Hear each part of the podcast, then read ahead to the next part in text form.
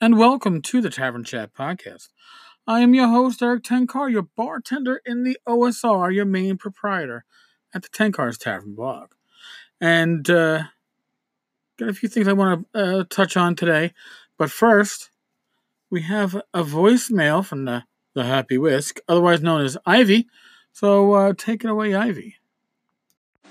Hey, Tenkar, it's Whisk. Uh, calling about, I'm calling about the schedule thing for podcasts. I do four days a week, and back when I was doing 44 and every day, it wasn't about quantity over quality either. No, it was about sticking to a schedule and and being consistent and showing up and doing the job whatever that is, in this case, podcasting. It was just about doing it like you. You just do it in consistency. You've talked about it before, and I have to say it, it is one of the most important things is consistency, consistency, consistency. So that is my four cents, and that's what I have to say about that. Have a good weekend with Scout. Uh, yeah, consistency is is a huge part of it. Listen, people expect to see uh, a podcast go up every day. They expect to see a blog post go up every day. And uh, if they don't see it, there's a problem.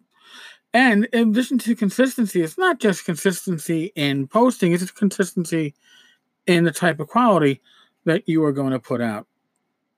I, I like to think that I've managed to both be consistent in pacing and consistent in quality. But I certainly know that for me, myself, without having a routine, without having a schedule that I have to stick to, th- this would all go to shit. So, if you like the podcast, it's pretty much going to be a daily podcast. I had considered doing longer episodes uh, less often during the week, but the way I look at it, if you like longer episodes, then just save up a week's worth of episodes, binge it, and you got like an hour and a half. If you like the shorter stuff, listen on a daily basis, and you're at you know 10 to 15 minutes. I, I personally think it's the best of both worlds, but I could be wrong. Hell, me being wrong happens more than I'd like to admit, but I certainly do admit to it when it happens. Now, I touched on this on the blog yesterday and I want to mention it here on the podcast because I find this very interesting. Roll20 used to consistently release what they call the OR, Orr, Group Industry Report. And they did this right up until the first quarter of 2018, last year. Now, why did they stop? That was at the same time, uh, was it a, uh, uh, Nolan T. Jones, whatever the hell his name is, the uh, the main guy behind Roll20, at least the face of Roll20, had a meltdown on Reddit. Pretty much pissed off a lot of the Roll20 community, and then all of a sudden, these Orr reports weren't being released. I found it interesting. Now I can't say it's it's it's a cause and a reaction I'm not saying because there was negative publicity for Roll20 that they stopped putting out these reports, but what these reports used to list was the number of games. So like like D&D 5e, there were nearly 77,000 games on the Roll20 um, platform. And there were 71,000 players that were playing in said type of games. Now, those numbers don't quite, you, look at those numbers, you go, all right, there's a little bit of an issue here because, you know, how do you have more games than players? It's possible. People can be playing in multiple games, but, you know, I think that there's a lot of times when people start putting their, their campaign up on uh, Roll20 and they don't actually start running it. But the numbers were interesting. So th- that part was always interesting seeing these actual numbers. And then the, the numbers of the percentage of Roll20 uh, games that were using the 5e engine. It was just under 61%, and just under 69% of their player base was using uh, D&D 5e. Now, the player base numbers don't add up to 100% because obviously you can play in 5e and Pathfinder and, and 3.5. But it was saying the game sample size was 126,213 and the player sample size was 102,860. I like seeing stuff like that. You know what? Uh, as a cop, uh, both uh, as a police officer uh, in the South Bronx for a bit, and then as a sergeant briefly uh, in Manhattan North, covering Harlem. Uh, in those commands, I did CompStat, which means I was involved in statistics, and I don't have. I mean, I have my my you know my BA, but it's in history. I didn't have a BA in, in statistics, but you learn a lot doing statistics. And you know, by doing it, the best way to see what's going on is pure numbers because you can, you, you can take, you know, you can break these numbers down any way you want and show different stuff. So we haven't had an Orr report, like I said, for over a year. Well, they, well, they put out uh, a quarter two, second quarter of 2019 Orr report last week, end of last week. Today's Sunday, 28th of July, 2019.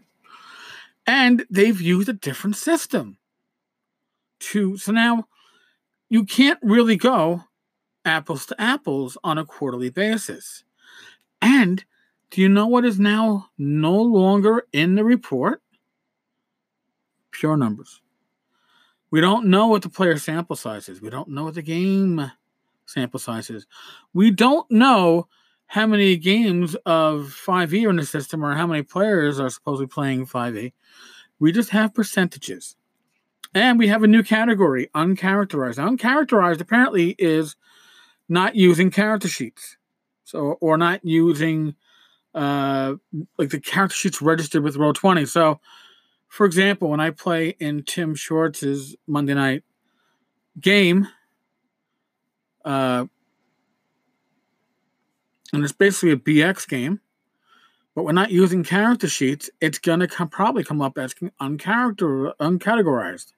So, according to uh, the new Orr report for the second quarter of 2019, D&D 5e 51 almost 52% of the campaigns on Roll20 are 5e. Now that was that was sixty one percent prior, so it's dropped. But uncharacterized, I'm sorry, uncategorized is uh, over fourteen percent, so it's stealing a bit of the overall pie. Uh, Call of Cthulhu though is at nine point four eight percent. That has shot up. It was at two point five eight under the old system, it's 9.48.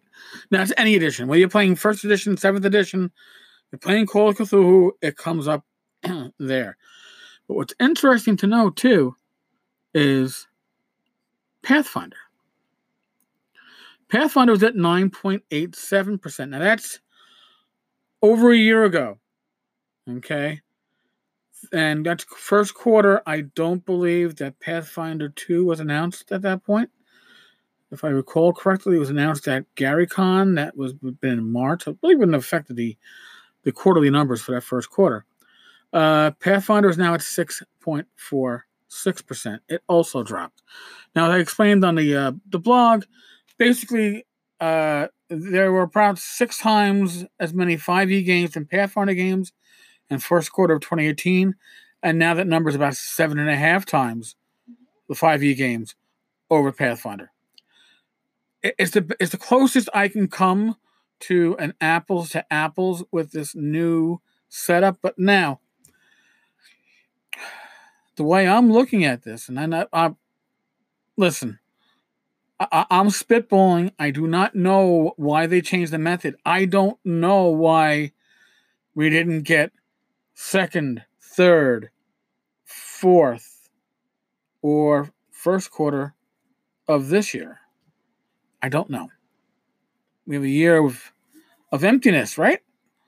Why could that? Why would that be? Why could that be? Could it be that because of the blowback, there's a lot of people saying, I'm not going to use Roll20 anymore. I'm fucking going to Fantasy Grounds. I'm going to go to one of the many other alternative uh, VTTs that are out there. Now you don't see what the sample size is. They're not giving you pure numbers, they're just giving you this percentage breakdown. And as somebody who has seen numbers, uh, I don't want to say massage, they, the numbers were all correct. Okay, when we did CompStat. But you can paint different pictures depending on how you show them, how you interpret them. What part of, you know, if you're only showing percentages and you're not showing pure numbers, has the sample size gone down? If the sample size has gone down, I don't know if it has, but if the sample size has gone down, why? Have they lost subscribers? If we were doing uh, uh, going from that sample size, we'd have more of an idea, you know. So there, there's an untold story going on, and it may be a story that has no impact, it may be a story that's very interesting, but there's a story going on behind the scenes here. So, if any of you have any insights you can, and, and, I understand if you do, you might not want to leave it as a voicemail, but if you do want to leave it as a voicemail, you can use the Anchor app. You can uh, call in with the Google number 347 509 5168. That's 347 509 5168. Leave a message, or you can drop me an email tenkars.tavern at gmail.com. I'd like to get your thoughts on on this. Again, we're spitballing. Unless you have some inside uh, baseball information, which maybe you do, I don't have. But otherwise, all we're doing is spitballing. All right, folks. On that note, as always, be safe, be well. God bless. Roll those dice, and I will talk with you all tomorrow. Later, folks.